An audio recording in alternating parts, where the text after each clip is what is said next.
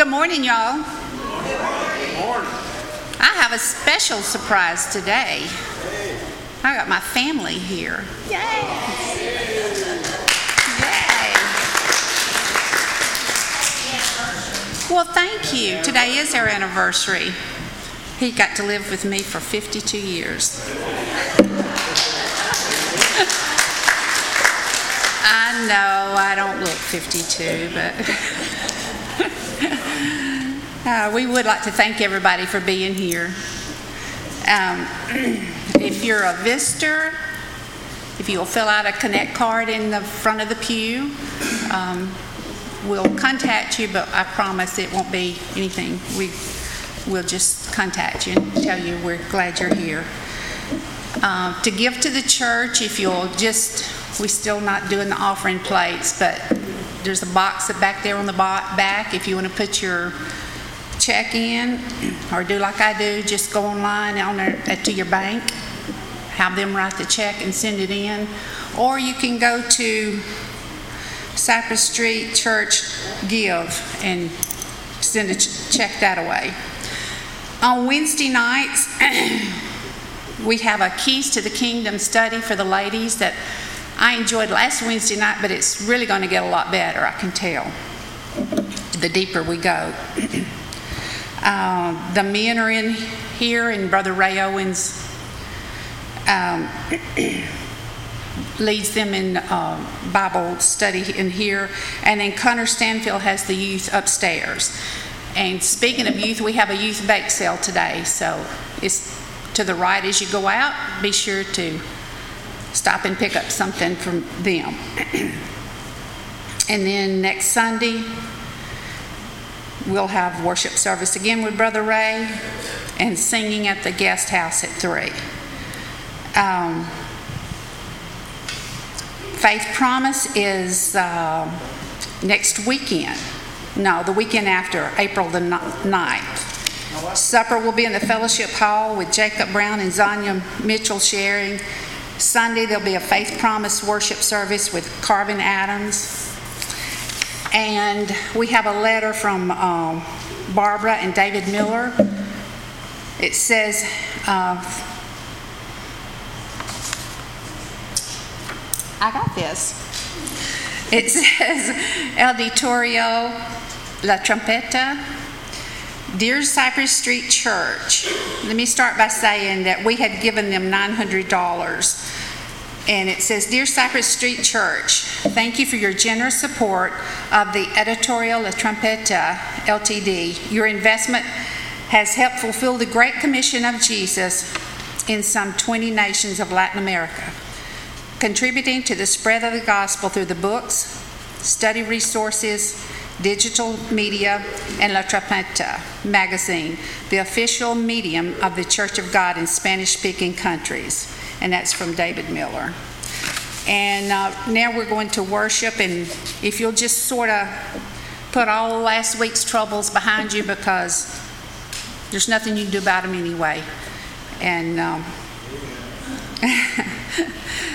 clear your mind. And, and uh, you know, we used to sing a song that said, uh, To the house we will come with rejoicing.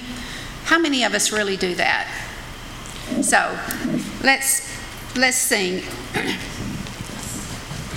Won't you stand with us this morning as we begin our praise? God is good. All the time. All the time. God is good. All right.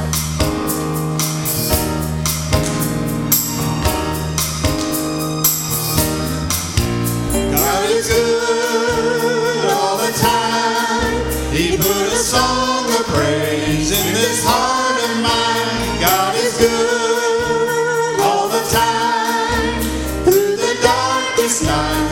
His light will shine. God is good.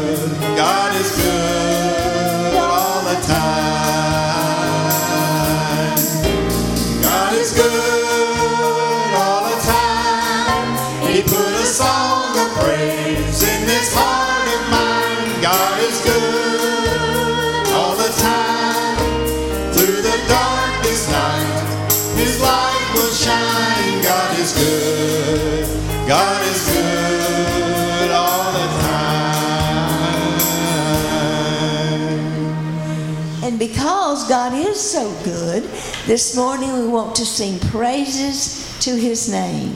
Praises to your name, O Lord, for your name is great and greatly to be praised.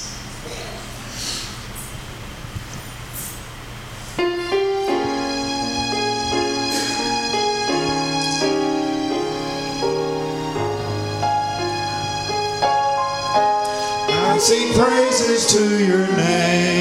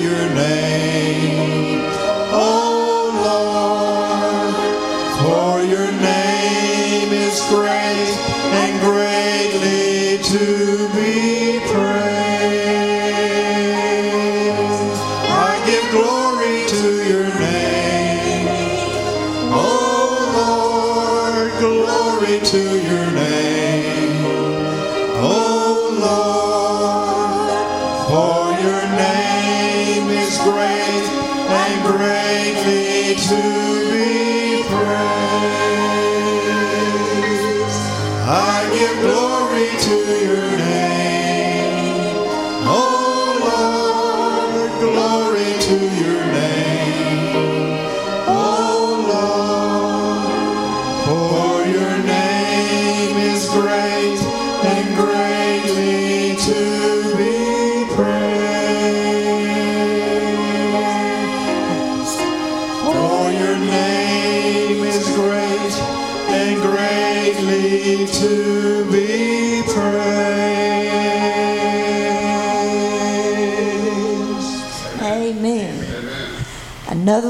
goes right along. Good, good Father. Let's enjoy singing that together this morning.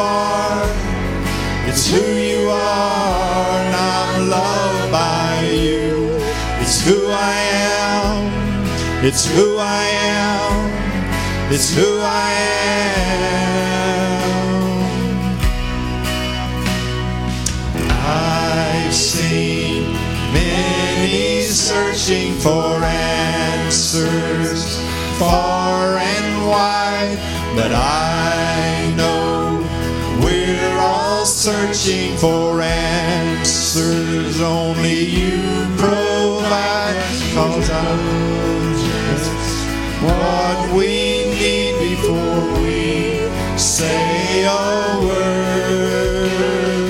Father, it's who you are. It's who you are. It's who you are.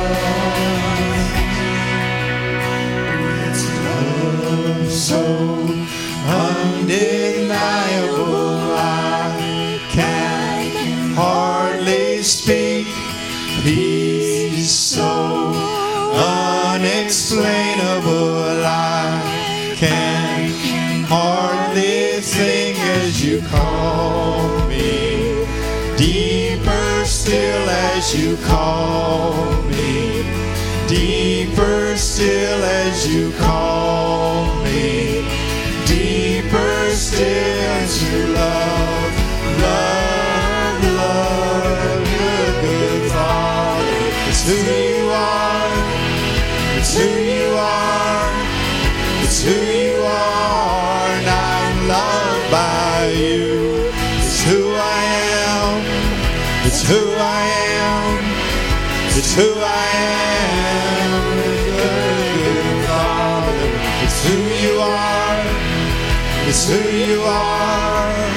It's who you are. And I'm loved by you. It's who I am. It's who I am. It's who I am. Good, good Father. It's who you are. It's who you are. It's who you are. And I'm loved by you. It's who I am. It's who I am. Who I am. Amen. you may be seated. Children, it's time to go to your special classes now.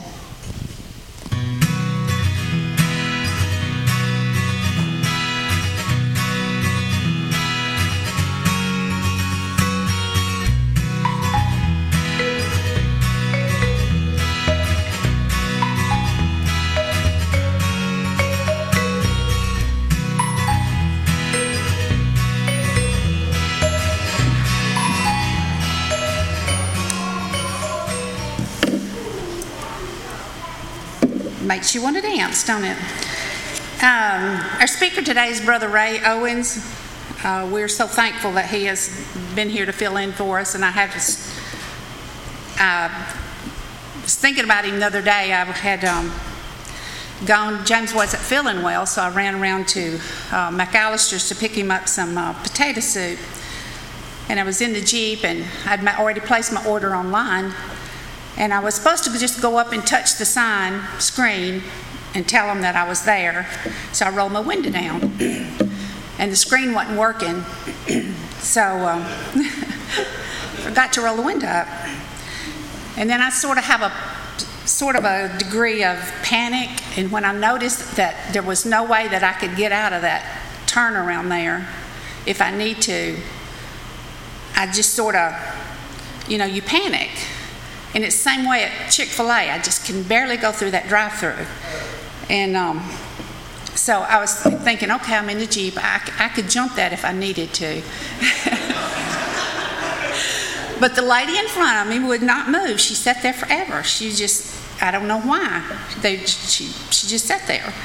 So I'm thinking, okay, I've got to calm myself. So I was thinking about long ago, you know, Daddy, Daddy and his music. He always listened to, this is going to really age me, to Vestal Goodman, the Goodmans, and how she'd just belt out singing, you know, and she could just sing. And uh, he had a big old long Zenith stereo, you know, and all of his 95s, and, and he listened to them. And I was thinking about a song that either her the Speers used to sing, um, While the Ages Roll, I'll keep on serving him.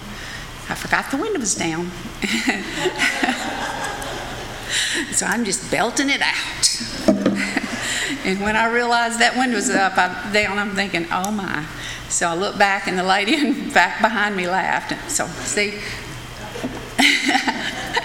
I get caught in the Jeep, not the shower. um, in our prayer requests today are listed. I'll just ask that you refer to them in the bulletin, and um, and it also gives how you, if you'd like to put a prayer request on, or I mean, in the bulletin to call the church, and then you can text Karen Oldham, and it gives her number. Um, and Brother Ray, I'm going to ask you to come and come on up now and lead us in prayer. Let's pray. Father, it's an honor to be in your house this morning to still away and come into your sanctuary. And Lord, like was said earlier uh, by Sister Donna, we have so much on our minds, so many things, Lord, this world throws at us, our life throws at us. Lord, we need to have this time that we still away. And on the first day of the week, or the first morning of the week, we come to worship you. And Lord, we love you, we adore you. You have given us life, you've given us opportunity to live, Lord, to experience so many joys. And yet, Lord, we live in a fallen world, and you've given us victory to get through that fallenness in your Son, Jesus Christ. So, God, you always make a way where there's no way. So, acknowledge that. We adore you. We love you. We praised you in song. And, God, for our needs, you tell us to not just tell you, but to cast them to you. So, God, we cast to you every name that's on the prayer sheet. Lord, many of them have some serious physical needs. Some, Lord, it's ongoing and lingering, and Lord, very frustrating. God, we just pray you'd touch them. God, I also pray that you'd be with our pastor elect, uh, Father Matthew, and Nicole and his family, and trying to get everything transitioned. Father, we just pray you anoint that process.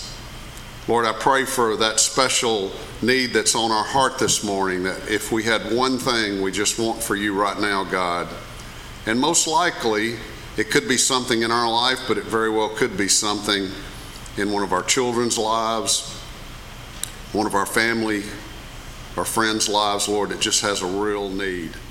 We cast that name to you right now in the name of Jesus. Now, God, I pray that as I share the words you've laid on my heart, that you will guide and direct, Lord. You know there's so many ways to go here, so much to share. But really, what's important is that your Spirit takes the words and speaks to our hearts. And so, God, we give you permission to speak to us now and move us. May it be alive. May it challenge us and may it encourage us. And all God's people said, Amen. Donna, you caught me off guard, so I got to turn my mic on. And I've got a throat lozenge, so you're going to have to be with So I'm changing mics here. I'm actually back on Facebook, right? So probably I'll move around a lot anyway. So we'll get kind of crazy. I kind of was enjoying that where I could go all around, and some of y'all were getting freaking out a little bit, but that's all right. Uh, I got tied up with something this morning, so I was a little late, but y'all do have the insert about the missions. Just want you to look at that. You'll be getting a letter here pretty soon, in about a week or so. Uh, appreciate this church and its faithfulness to missions. Definitely something that is amazing, and uh, there's amazing things that are going to happen uh, with that. Sorry we didn't have the video going this morning, but so many missionaries, so many amazing things that are going on. In fact, if you were here Wednesday night, was it not wild? Goodness gracious. Our new youth guy had a packed house of six upstairs. I mean, literally, it was crazy. Yeah. and, I'm, and, and I heard from a few of them that, uh, man, he's cool. I'm coming back. They didn't say that about me. I'm just saying.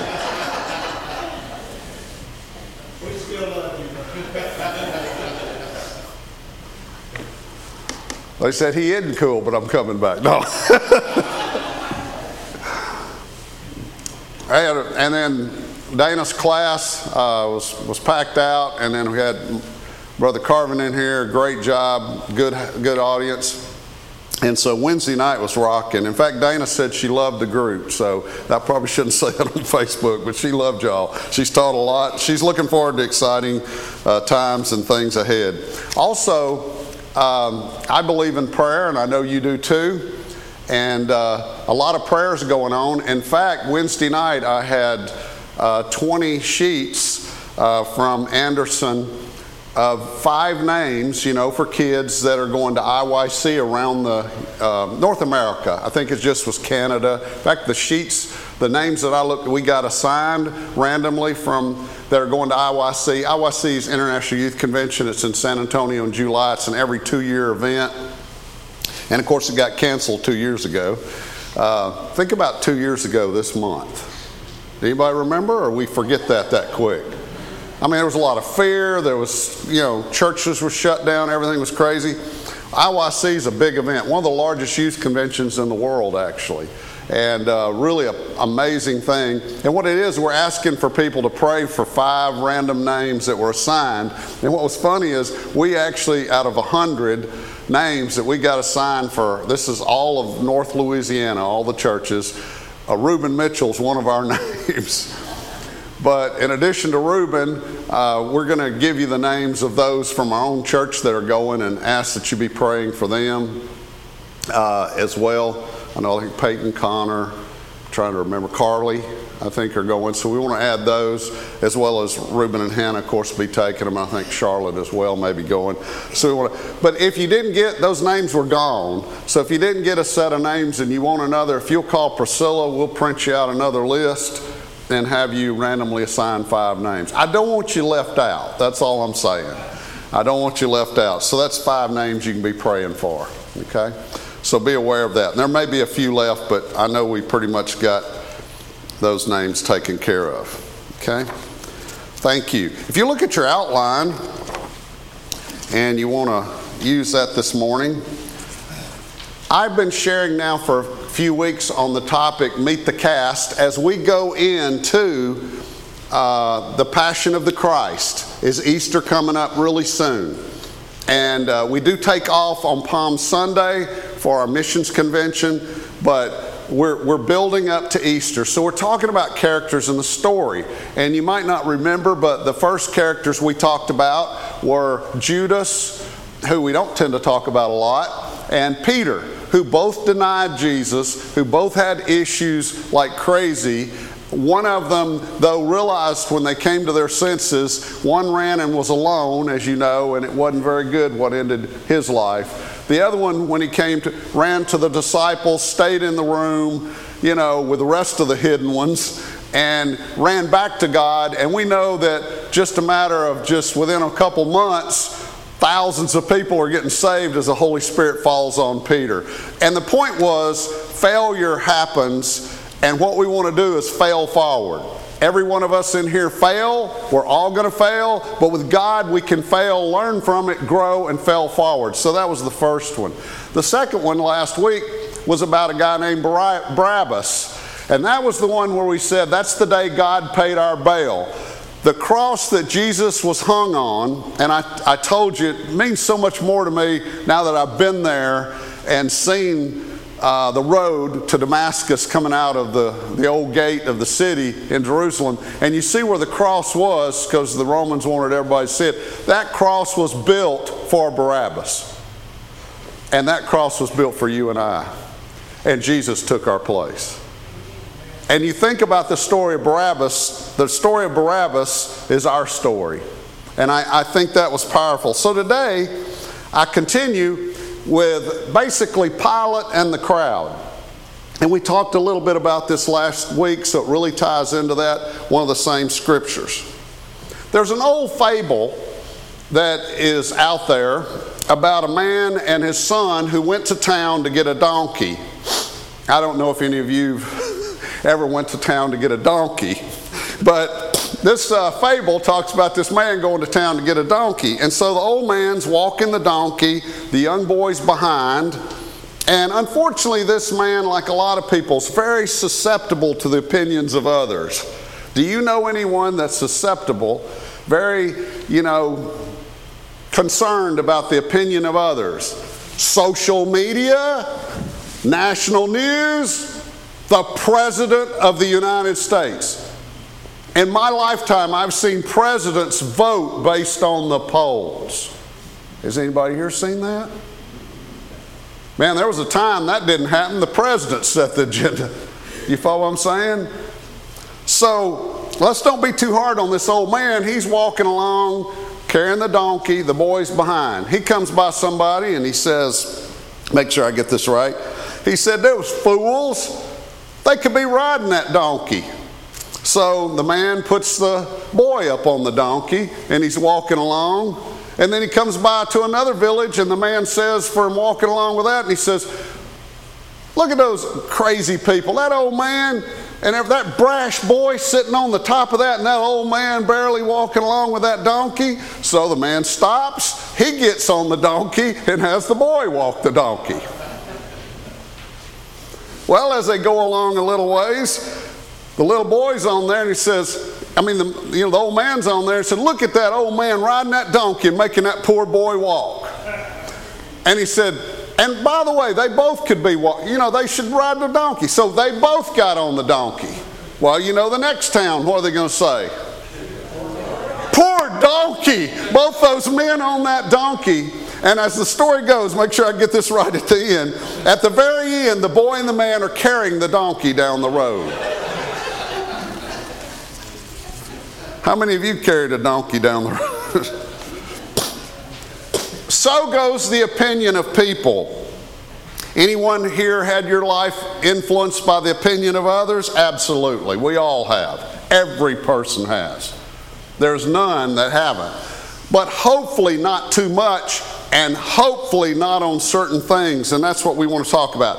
You know, in my career as a psychologist and a supervisor of psychologists, and my whole career outside of the ministry and in the ministry, I've counseled a lot of people that have told me they're doing something they really don't want to do.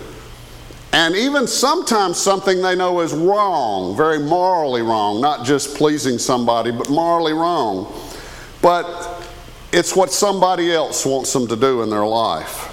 So I have some questions for us this morning. So, who are you and I trying to please? Who are we trying to please? Everybody's trying to please somebody. You know, there's a song that talks about you're going to serve somebody. Does everybody know? Serve the devil, serve the Lord. Everybody's going to serve somebody. Is there someone's opinion that's more important to you than your desire to please God? Is that true? That's something I think we need to ask. Whose opinion is so important and powerful in our life that actually could trump what we felt God? Now, here's a problem. If we don't talk to God, if we don't hear from God, if we're not praying to God, speaking to God, and, and, those kind of things, we might not really know what God wants us to do, right? So obviously, it starts with knowing the Word, talking to God, and really you can talk to Him all the time. He can be with you, so you know what He wants. That's the first problem. We've got to have that for sure. That's, that's a, a demand. But the second thing is, if we know that now, then we can reach out, and when other people tell us things to do that are contrary to that, I think we need to know which one trumps what, right? Priorities. We're going to kind of cover that today. Do you and I tend to go with the crowd? I'm going to read a scripture to you that's from John chapter 12, verse 12 through 19. And you only have a. Uh, I think only a little, one scripture of that. That's okay. Put that's on your outline. I'll read it out of the NLT. And this is Jesus arrives at Bethany. Now, if you can imagine Jerusalem sitting kind of down here, there's a big valley, the valley where Absalom's tomb is, and then Bethany's on a hill, and the Garden of Gethsemane's there, all that stuff, and Bethany's up at the top of this hill and you can see Jerusalem, it's just right there. Jesus arrives at Bethany on Saturday at the end of the Sabbath, the Shabbat, the end of that. He arrives there, and there's a big party because guess what he had just done? Raised Lazarus from the dead the last week. And that's kind of a big deal. Lazarus was well known, he was well known there, he's raised him from the dead. And so now we're talking Sunday morning, the first day of the week. And if you're in Israel, by the way, Sunday's not a holy day. You understand what I'm saying? It's, it's the first day of the week, it's like Monday to us. So here I start. On Sunday, the next day, the news that Jesus was on his way to Jerusalem swept through the city. A large crowd of Passover visitors. The Passover was coming, that's the big celebration of, of what? The Passover of the angel of death in Egypt. It's packed out, okay? They took palm branches and went down the road to meet him, and they shouted, Praise God! Blessings on the one who comes in the name of the Lord. Hail to the King of Israel. And I'm going to continue reading. Jesus found a young donkey and rode on it, fulfilling the prophecy that was said Don't be afraid, people of Jerusalem. Look, your king is coming, riding on a donkey's colt. His disciples didn't understand at the time that this was the fulfillment of prophecy. But after Jesus entered his glory, they remembered what had happened and realized that these things had been written about him. Many in the crowd had seen Jesus call Lazarus from the tomb, raising him from the dead, and they were telling others about it. That was the reason so many went out to meet him, because they had heard about this miraculous sign. Then the Pharisees said to each other, Listen to this, there's nothing we can do. Look, everyone has gone after him. Listen to that. Everyone's gone after him. I will skip down to verse 42, which is also not mentioned. Many people believed in Jesus, however, including some of the Jewish leaders, but they wouldn't admit it for their fear that the Pharisees would expel them from the synagogue. So here we are on Sunday, this great Palm Sunday, and everybody's Hosanna, they're getting palm branches, he's king, and it's such a powerful display of the victory of Jesus that the leaders that were trying to kill him are going, Well, we've lost the war. You follow what I'm saying? There's nothing we can do. Everybody's gone after him. And even the scripture says some of the Pharisees themselves believed in him. But they still were concerned of people's opinion. Sunday. I want you to think about that Sunday and what's happening there. Wow. Now, last week I read Mark, and I'm just going to read a few verses of it, okay? This is four and a half days later. Sunday, probably morning, Thursday, afternoon, okay?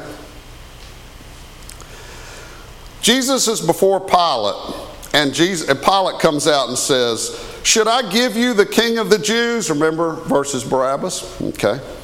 Verse 10 For Pilate realized by now that the leading priests had arrested Jesus out of envy. He knew he wasn't guilty. I'm going to skip down. Then the people shouted back, Crucify him, crucify him.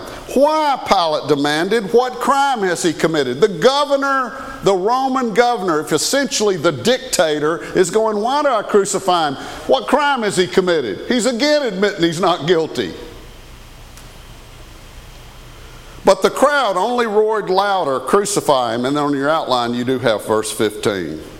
So Pilate, anxious to please the crowd, released Barabbas to them. He ordered Jesus flogged with a lead tipped whip, literally beaten almost to death. That's what it was, was for. And then turned him over to the Roman soldiers to crucify him. Wow. Look at the change from hollering crucify him to four and a half days ago. Do you trust people's opinion? I've seen it in politics. I've seen it in crowd groups that get all worked up. We've all, all of us in leadership have been afraid if something, you get a crowd and maybe there's something horrible could happen. If you let it out, what would happen? Panic, right? Stampede. There wouldn't be an orderly movement. You follow what I'm saying? I'm telling you, people are very fickle. So, how much of our life do we forfeit if we try to please people? So, I have some points on the outline there for you you can look at. If we're deciding, you, are going to please somebody, you have to decide who you want to please, and I do too. And the first one is pleasing people is temporary at best. I don't think we realize this, and I think we need to talk about it. Pleasing people is temporary at best. We are fickle. There's a guy named, his nickname is Cannonball. Do y'all know anybody named Cannonball? Sometimes your nickname can tell you a lot. Well, this guy actually was a cannonball. He was one of those guys back in the day. I don't know if any of you have ever seen him, but they literally got in a cannon and they shot him out, and they usually landed in a net. Well, Cannonball is the most famous of all. 1,200 times he was shot. out of a cannon. Many times broken bones. He had arthritis real bad. I joke a lot of times about getting up in the morning, and when I walk, now that I'm getting so old, you know, I make noise, you know, like that, and how much I just want to ask the Lord one day, why don't we have grease zerks? You know, and you could just pump them up. Man, wouldn't that be awesome? And, you know, everything. Well, this guy really did hurt. He was very messed up. The shock of the explosion, the hitting of the net. So he was asked the question, why would you do it, particularly all those years?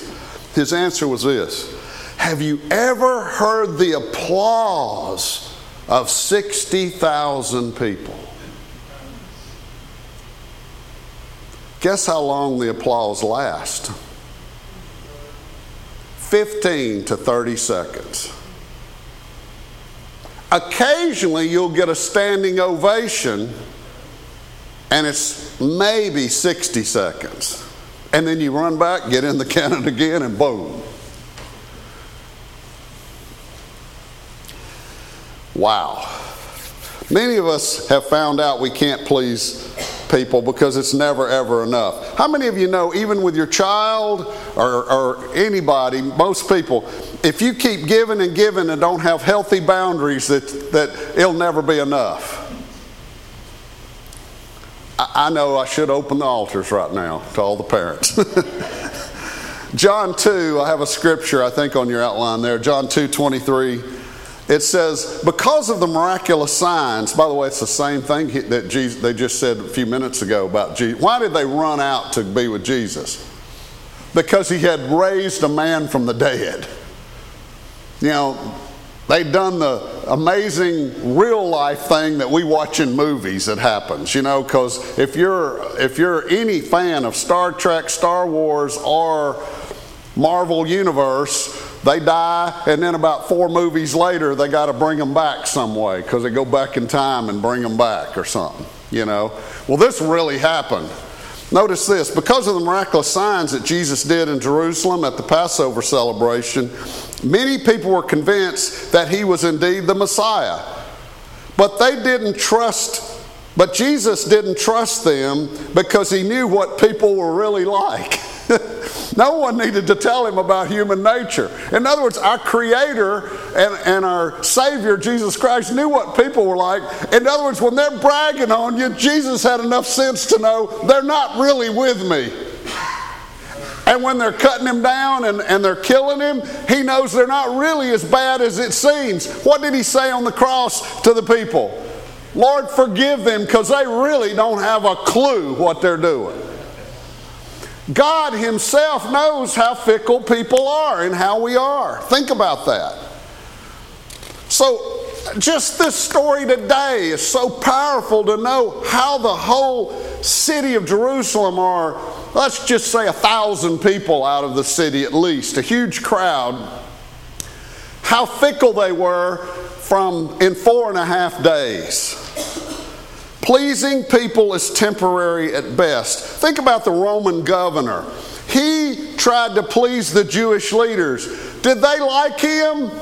No, they hated his guts. And by the way, afterwards, did they like him? No. They just got what they wanted for a temporary period of time. So that's why I said pleasing people is temporary at best. Number two, never trade the treasure of your values. Man, your values, who you are, are so important. Never trade the treasure of your values for the trinkets of people's favor. Did Pilate know Jesus was innocent? Yes, we've talked about that. Verse 10, verse 14. Pilate sacrificed that value to please people. He compromised his heart. And by the way, it wasn't just him. Do y'all remember? His wife had a dream and a vision and knew Jesus was the Son of God and wrote him a, one of them notes. Now, I don't know about you men in here, but when your wife writes you a note and you're sitting on the judgment seat, you probably need to read it. And if you got any sense at all and your wife gives you a note, you at least ought to consider it. That's a smart man. Maybe I should be preaching this on Mother's Day. this is a Mother's Day sermon all of a sudden. Oh, brothers and sisters, we must get back to biblical values and a biblical worldview and mor- morality that's biblically based. I said earlier in the sermon, you got to know the Word. I mentioned Wednesday night I was going to share with them the latest research that came out from the Barna Group was released this week. The data found that 50, currently 51% of Americans say they're Christian. 51. That's down from, let's see, 20, 20 that's pretty much 2017 was 46%. You'll love millennials. And 2020, January 2020, before COVID, that, by the way, before COVID's BC. That's what I'll say. I always say, two years ago, BC. 61% of you millennials, pat yourself on the back, say they're Christian. But here's the problem. They did the research. How many have a biblical worldview? This is basic biblical knowledge and applying it to their life. 51% of Americans currently, right now, say that they have a biblical worldview. How many would you think actually know what the Bible says? 6%. 51% say they're Christian. 49% say that reincarnation's in the Bible. 33% believe human beings are born in a sinful nature and can be saved through the consequences of G- Jesus Christ. Did you know getting saved through Jesus Christ is what makes you a Christian? And only one third of those believe that. Because you can go to heaven what? There's all kinds of ways to go to heaven. Oh, yeah, you know what I mean? No, the Bible says, and what does it say? There's only one name. And I'm not bragging on me and my view. As for me and my house, and I hope your house, I've decided the Bible is the Word of God. That's what I base everything on. I even believe the Bible is what this country was founded on, even though there's major leaders now saying the Constitution is terrible. It was just written by a bunch of white slave owners. That's exactly where we're going, and that's the fall of the Roman Empire. It's the fall of us. You've got to have something. And, church, if we don't base everything on the Bible, we got a problem. Don't you dare. You can love me. You could look at my life and go, oh, there's a lot of good things about it and all that. And I'm a brother raised church. I've heard people say I go to brother so and so's. All I'm telling you, that's fine to, to respect people, but everything needs to be based on the Bible. Don't even trust me. Compare what I say to the Bible. Now, hopefully, Carvin and I usually have at least based our sermons on the Bible because we're good. We're trying to be good guys, you know. But the Bible is the plumb line. And now that we don't even know what the Bible says, we're, the plumb line swinging like this. It used to swing like this, and then about the 70s, it kind of started swinging like this, and now it's just swinging all over the place.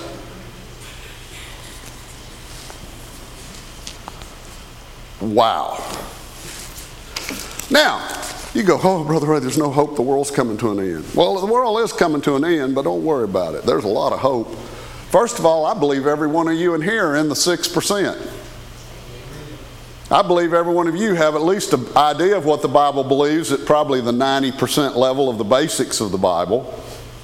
And I don't know about you, but I'm still learning about the Bible. You know what's cool about the Bible? You can read the same thing a hundred times, and God's Spirit can anoint it, and you'll see something new the next time. Or you've read it so many times you didn't even think about it, but you're going through something right now and you read it and it hits you or comes back to you because it's hidden in your heart and it's like applying to what you're going through right now. Wow. But if you don't have that power and you don't have that knowledge, then, then it's a problem.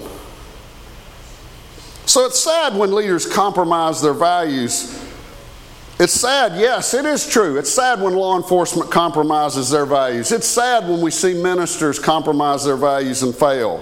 It's sad when we ourselves fail. Proverbs says, the wisest human to ever live wrote this Choose a good reputation over great riches. For, be, for being held in high esteem is better than silver and gold. How many of you believe that's the American philosophy right now? Not. What do we call the dollar? The almighty dollar. Absolutely. Then Jacob gave Esau some bread and lentil stew. Esau ate it, drank it, and went on about his business, indifferent to the fact he had given up his birthright. If you don't know that story, you might struggle a little bit in biblical worldview. but this is a story where he's starving to death, and I got being starving to death. If it's been eight hours, I'm starving to death. you know, I got starving to death. But he sold his birthright for pottage, you know, for some stew. Y'all know the story. And by the way, we're still paying for that if you know anything about world history and you know anything. I mean, it's really this. It, there's a lot of effects about Arab, Jewish. Anyway, that's 10 sermons. Okay, let's move on. Get back on line. Three. Number three. Letting others make your choices does not relieve you and I of responsibility.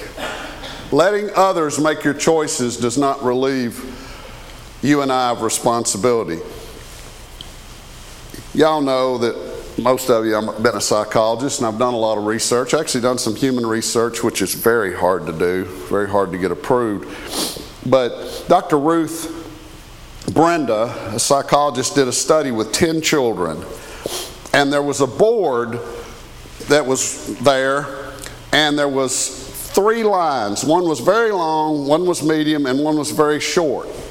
10 kids, she had gotten nine in on it to say, when she says, which one's the longest, they all pointed to the short one.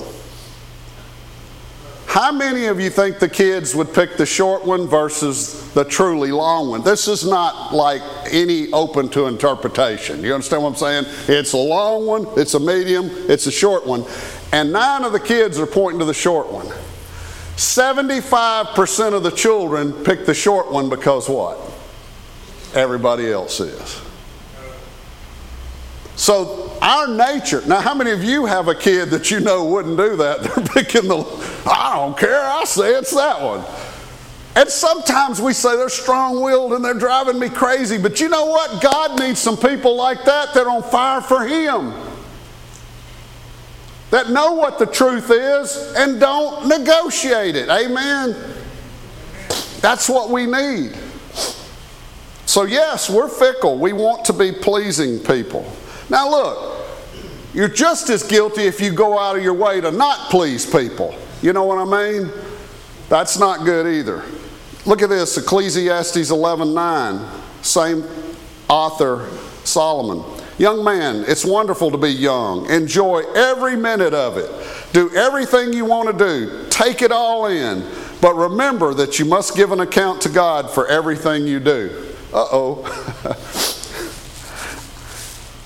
I like that, young man. That's for you, Gene. Anyone let you, you know, talk you into doing something that you had to pay a price for later? Sure. So our aim is to please who? God always, for we all must stand before Christ and be judged. We will each receive whatever we deserve for the good and evil we've done in our bodies. So we know what the Word of God's saying. Let's please, let's please God. And we do make an account or an answer to what we, we say and what we do. Pilate giving into the people really demonstrated this because what did he do? He had them bring a water basin in and washed his hands of the crime. And if you read it in Mark, he says to them, I'm not guilty of this man's blood. You are. And do you remember what the Jewish leaders yelled out? Yes, not just us, but all our children. And you think, well, you can't do that to your children. I mean, you know, yes, you can. How in the world do you do that to your children? If, if I choose to make a moral choice in my family, did you know it affects my daughter? And my daughter's brilliant. Y'all know she's a doctor. You know a lot of things about her. But when I'm raising her up, the choices I make really influence her significantly. But she did see this one good thing. She saw that as for me and my house, we're at the church all the time. And back in those days, Vicky Cootie, we were at church a bunch of days. And I went to sleep in a lot of pews. They used to have board meetings on top of board meetings, and I slept like a one. I mean, you know what I'm saying? We were there all the time, y'all. You know, I'm just telling you. But as for me and my house, that's what we were going to do. Now, does that guarantee she's going to make it? No.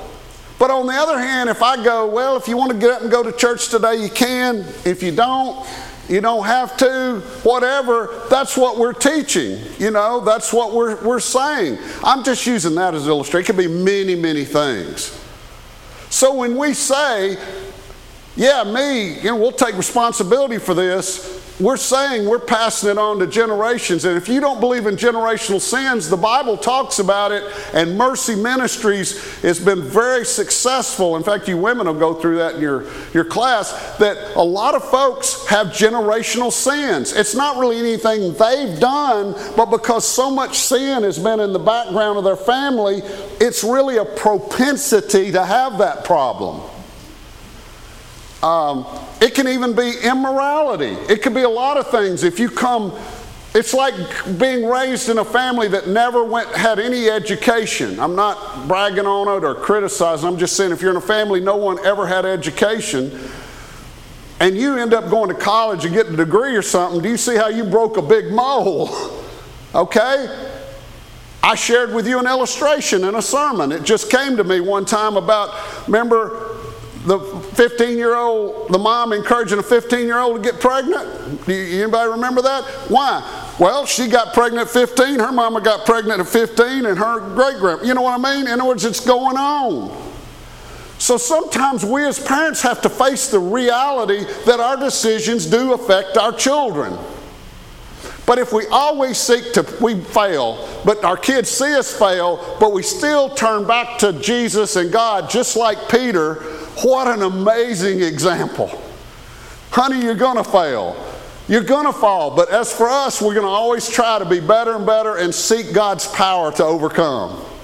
And by the way, we always, always, always have hope. I love uh, Winston Churchill's famous quote during the war never, never, never, never give up. That's the best I can do. I'm not an actor. Honestly, number four, honestly following Christ will bring you to relational crossroads.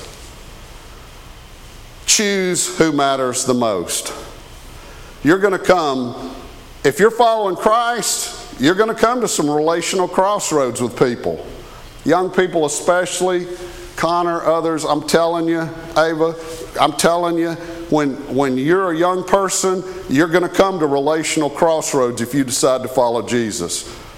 But just make sure you choose who matters the most. The other night, I was flipping through the channels, and uh, I don't watch a lot of TV, but I was flipping through the channels, and there was this old movie on Mean Girls.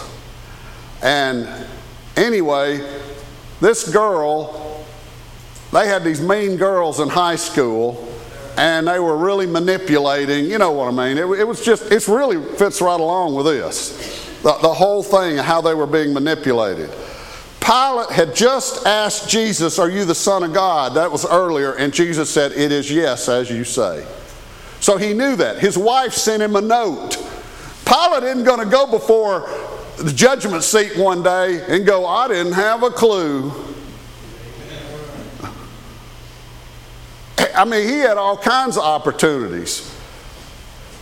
Pilate had to make a decision. Do I do what I know is true, which he admitted publicly three times, okay, or do what the crowd wants? And you and I have to come to that same decision. Should you and I seriously investigate who Jesus is? Should you and I seriously investigate who Jesus is? And then should we make him Lord of our life or not? Now, it's one thing of knowing cognitively who He is, it's another thing making Him Lord of our life. And when we make Him Lord of our life, I'm telling you, the decision's settled. Should I please the guys? Should I please the gals? Should I please the people at work, family members? Lord have mercy. TV or Hollywood? The music philosophy? Now, I'm going to read a very controversial scripture, and it may be on your outline. Matthew 10, I'm going to read 34 through 37. Jesus speaking, very controversial. Jesus said, Do not, don't imagine I came to bring peace to the earth. Now, this is the Prince of Peace speaking. No, I came to bring a sword. I have come to set a man against his father, and a daughter against his mother, and a daughter in law against your mother in law. Your enemies will be right there in your household. Because if you love your father or mother more than you love me, you're not worthy of being mine. And if you love your son or daughter more than me, you're not worthy of being mine. Now that's very controversial because it sounds horrible, but it's not. It's saying that if you want to please people that you love in your family more than setting the standard of pleasing God and me, you're going to have problems. He's not talking about not loving your family. He's just saying if you don't set the priority of me and my word first and serving me, you're going to have problems. Now, what kind of parent are you if you set Jesus first? You put him first in everything. You might have to put off driving to Chick fil A till after church or Johnny's Pizza. you know what I'm saying? But what kind of parent are you? You're not going to be a bad parent. Are you going to love your children? Are you husbands? Are you going to love your wife? Wives? Are you going to love your? You follow what I'm saying? The Bible. Look at what kind of person you're going to be. But we have to set it, and we all come to those relational decisions. Young people, I mentioned that. I remember riding to high school. My first car was a $300 1959 Chevrolet Impala. Why it couldn't have been a 57, 55, 56, or even I took a 58, but 59, and it was the ugliest pink they ever made. It was a not a pink pink like hot pink, which I wouldn't have been driving. It was a pukey pink. It was terrible, and it had a stick shift and a clutch, and a steering wheel about this big because it didn't have power steering. Literally, you know. And I drove down, dropped my sister off at junior high, picked up a kid, and drove him to high school. And I really liked the kid. And by the way, he'd give me a dollar for gas because I could fill it up for $3. Try that today. What do you get? I don't even think you can get a gallon for $3. I think I, I got gas, by the way, for 14.9 cents a gallon. That was awesome. It's called a gas war. We need more of those kind of wars. Okay? And I picked this kid up and I really liked him. I'm driving him to school and he started bringing me candy and, and gum. And I mean, he was bringing, then one day he made the mistake of bringing me a case of it, like you buy at Sam's Club. And I go, when I stop, we stop. And you didn't put, you didn't have park, you threw it in reverse and popped the clutch. Now we're in Kansas, there aren't any hills, so it's not going anywhere. But, and I said, Hey, I still remember this. We need to talk. Where are you getting this candy? Well, uh, some boys, if you don't want to know, but let's just say some friends of mine are, it's hot. It's stolen. I went, oh my gosh, I'm eating stolen candy. And by the way, stolen candy tastes pretty good. I just want to tell you. I went, oh my goodness. And I remember going, oh my goodness, what am I going to do? All day that bothered me. So when I picked him up the evening going, I took him home and I said, I want to tell you something, don't you bring any more candy. And really, it kind of started the end of the relationship. And that hurt me. But did you know it didn't take me too long? And now looking back on it, that actually, I still said that relationship could have continued. You follow what I'm saying? But did you know that was a good thing for me?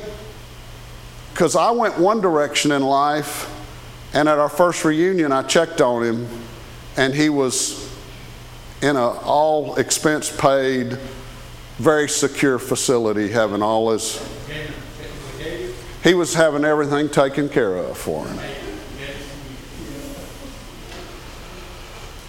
I remember girls, even in my youth group, that man, I thought they were awesome. And thank goodness for Garth Brooks, the theologian, and the song, Thank God for Unanswered Prayers. Because I would pray, Oh Lord, she's awesome. Let her be the one. And God was going, Uh uh But she goes to church and she's, we didn't say hot back then. I don't know. I forget what we said, cool or something. I don't know what we said. And God said, No, no. Because God knew I needed Dana, and Dana needed me. I remember guys having language, and I, I'm really bad. I remember working my first job, and especially in the gas station, and the language was really bad. Guys would come in and kick their tires and cuss, probably deacons, you know what I'm saying?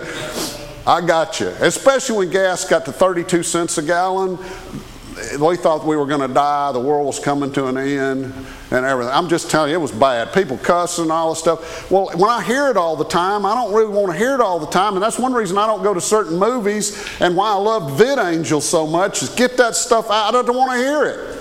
Because if I hear it, I might repeat it. You follow what I'm saying? I just don't want it in my mind. And I had a problem. I knew if I heard it, I'd repeat it. And I remember having to break some relationships with guys who every other word was a certain thing. You follow what I'm saying? I knew that. In other words, I'm giving you actual examples, teenagers and everybody, where sometimes we might like somebody, but we can't be around them. We make a choice in relational decisions. So, yes, I made Jesus my Lord. I pray you have too, and I believe that you have. And yes, from time to time, we have to reaffirm that we made Jesus our Lord. And I think these, this is one of the moments. Exodus 20, 2 through 3. I am the Lord your God. Do not worship any other gods beside me. So we have to decide who's number one. And in your life, I've got some questions, I think, at the bottom of the outline. Who are you really trying to please?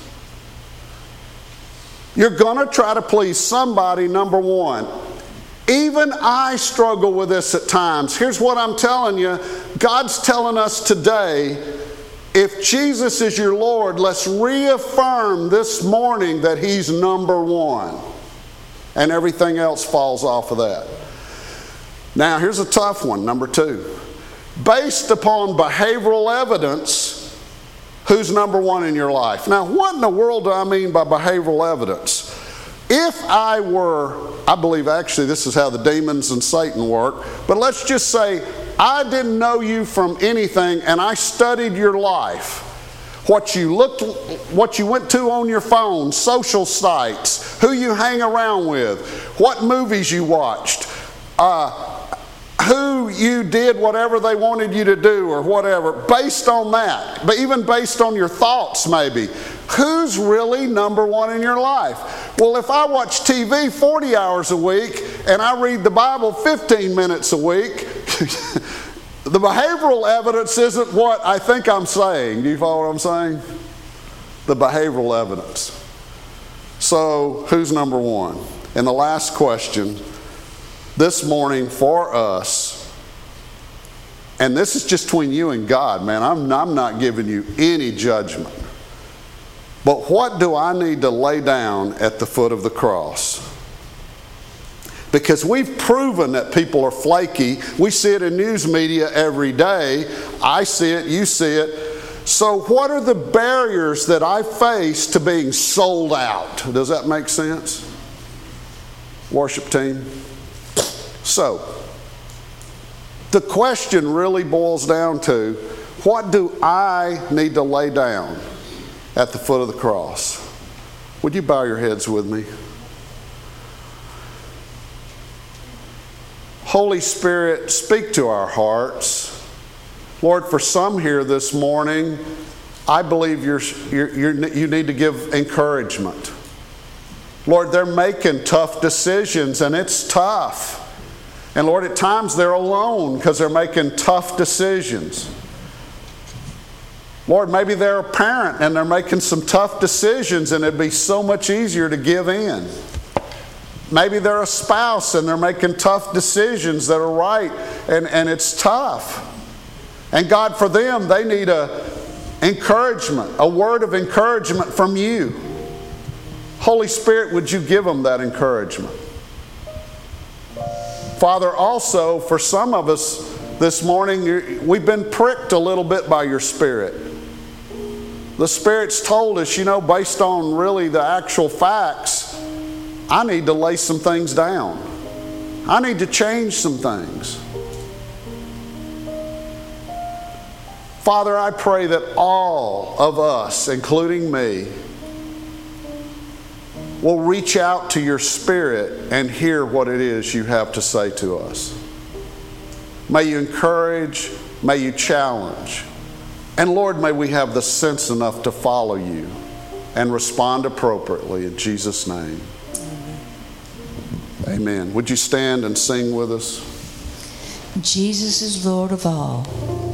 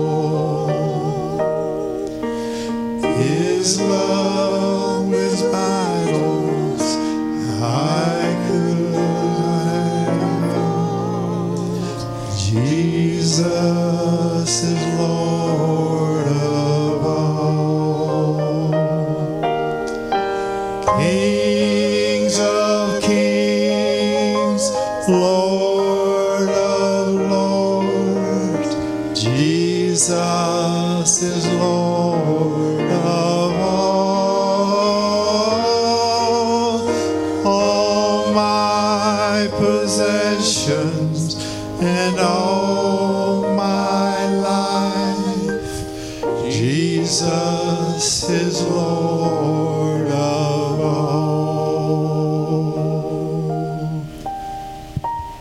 Father, you tell us in your word, for those in Christ Jesus, there is now no condemnation. So I rebuke Satan and his immediate throwing out condemnation to people and judgment. But what I do lift up is your Holy Spirit letting us know how much Jesus, how much Father God, how much Holy Spirit you love us, and yes, you sometimes ache over us. Jesus, when you look down at Jerusalem, you said, Jerusalem, Jerusalem, how oft I would to like to bring you in as a mother hen brings her chicks under her wing, but you would not. God, that's the love you have for us. And sometimes we can't please people, and God can't even help us if we don't let God do a work in our life. So I pray that each of us, as we leave this place or as we go to circles now, God, that we would know we're loved by a God that sometimes aches when we don't make Him Lord, when we make mistakes. But just like us and our children, He doesn't quit loving us. Might put some consequences on us, but He's trying to bring us back into the fold because He knows eternity. Thank you, Jesus, that you love us that much. You're a father that tells us to not put our hands on the hot stove. You're a father that tells us not to run across the busy highway. You love us, you care for us. Even the rules are out of love. So may we feel that, and I rebuke Satan and anything he throws any other way. You love every person that hears my voice. And I pray blessings on them and encouragement on them and draw them closer to you this week. In the name of Jesus, amen and amen.